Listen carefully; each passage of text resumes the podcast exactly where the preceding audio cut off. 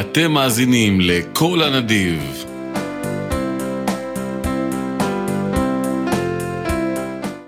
שלום לכל המאזינים והמאזינות. היום נשדר לכם כתבת מגזין מיוחדת על חג החנוכה. תכלס, מה הסיפור של חג החנוכה? אז בואו נצא לדרך. אז שלום לכולם, אנחנו נועה, נטע ואביב. והיום כתבה על ניצחון מעטים על רבים. אז ככה, פעם מזמן בתוך חומות ירושלים עמד בית המקדש, והכהנים הדליקו בו את מנורת הזהב. היוונים ששלטו באותה תקופה באזור הגיעו ו- וכבשו את ארץ ישראל. הם התקדמו בתוך שטחה והגיעו עד לירושלים. היוונים האמינו באלילים והתפללו לפסלים עשויי אבן, והיו מעוניינים שכולם יאמינו בדיוק כמותם באלילים היווניים שלהם. למלך היוונים קראו אנטיוכוס, ואנטיוכוס לא היה סבלני כלפי היהודים. אה, הוא שלח את חייליו לכבוש את ירושלים כשהם עטויים בש... אה, בשריון וקסדת ברזל. בידיהם חרבות ומגנים, והם רכובים על פילי מלחמה עצומים.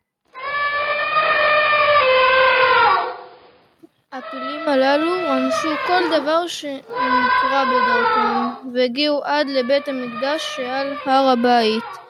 הם רמסו את חצר בית המקדש, והלוחמים היוונים הוציאו אותם מבית המקדש את מנורת הזהב.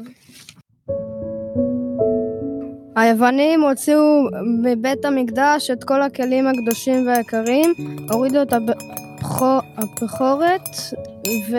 ואת כדי החרס המלאים שמן זית זך עבור המנורה שהם ניפצו.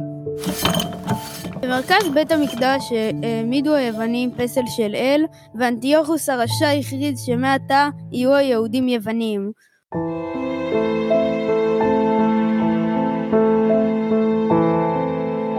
הוא אסר עליהם לעשות ברית מילה, ללמוד תורה, לשמור שבת ולהתפלל לאל שלהם. מעתה הכריז אנטיוכוס, כל מי שלא יתפלל לפסל היווני, יומעט. אנטיוכוס שלח שליחים כדי להפיץ את הבשורה ולוודא שהיא מתבצעת. אחד משליחיו הגיע למודיעין, שם התגוררה משפחת כהנים שעבדו בבית המקדש.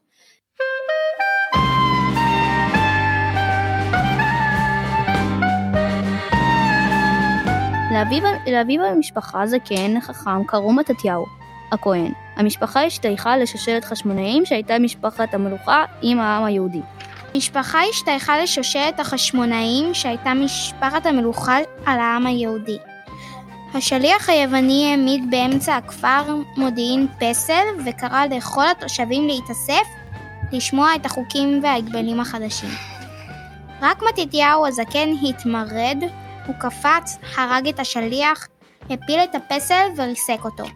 מתתיהו הודיע לכל התושבים שלא ישמעו לקול המלך ולא יהפכו למתייוונים. הוא הזמין אותם להסתתר במערות, שם ילמדו תורה בחשאי וילמדו גם להילחם.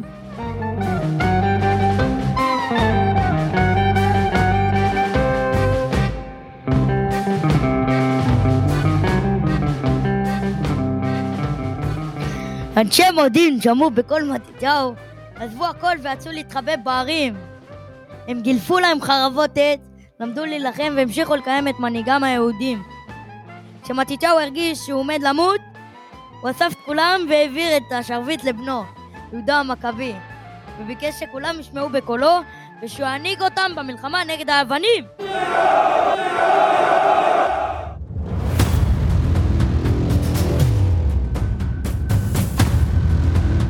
כשסיימו, עלו היהודים המנצחים לירושלים לבית המקדש על מנת לנקות ולטהר אותו.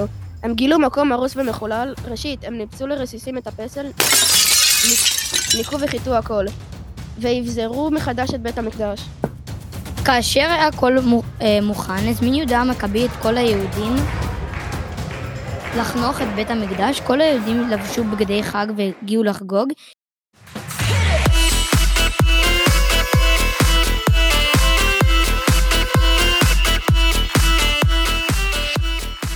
יהודה המכבי התכונן להדליק את המנורה, אך הוא לא מצא כך ששמן זית מסוג שרק אותו מותר לצק למנורה. כולם חיפשו וחיפשו עד שמצא אחד מאחיו כלי קטן.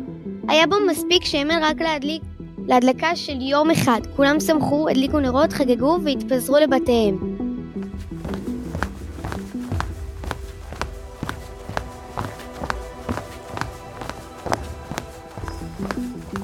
במשך שמונה ימים שלמים בערו הפתיליות במנורה וזה היה אורך החגיגה של חנוכת בית המקדש, מה שהותיר די זמן עבור הכוהנים לקטוש ולהכין שמן חדש ומתאים. עד היום אנו חוגגים את החג, לאורך שמונת ימים שהחזיק מעמד כד השמן הקטן בבית המקדש.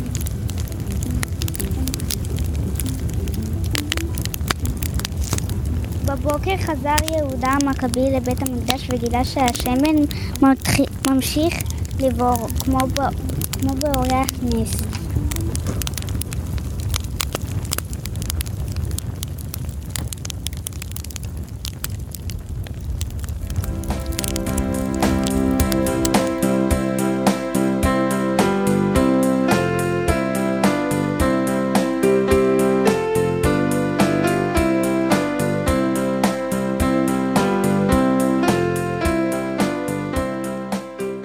יש לא מעט מסרים יפים בסיפור החנוכה.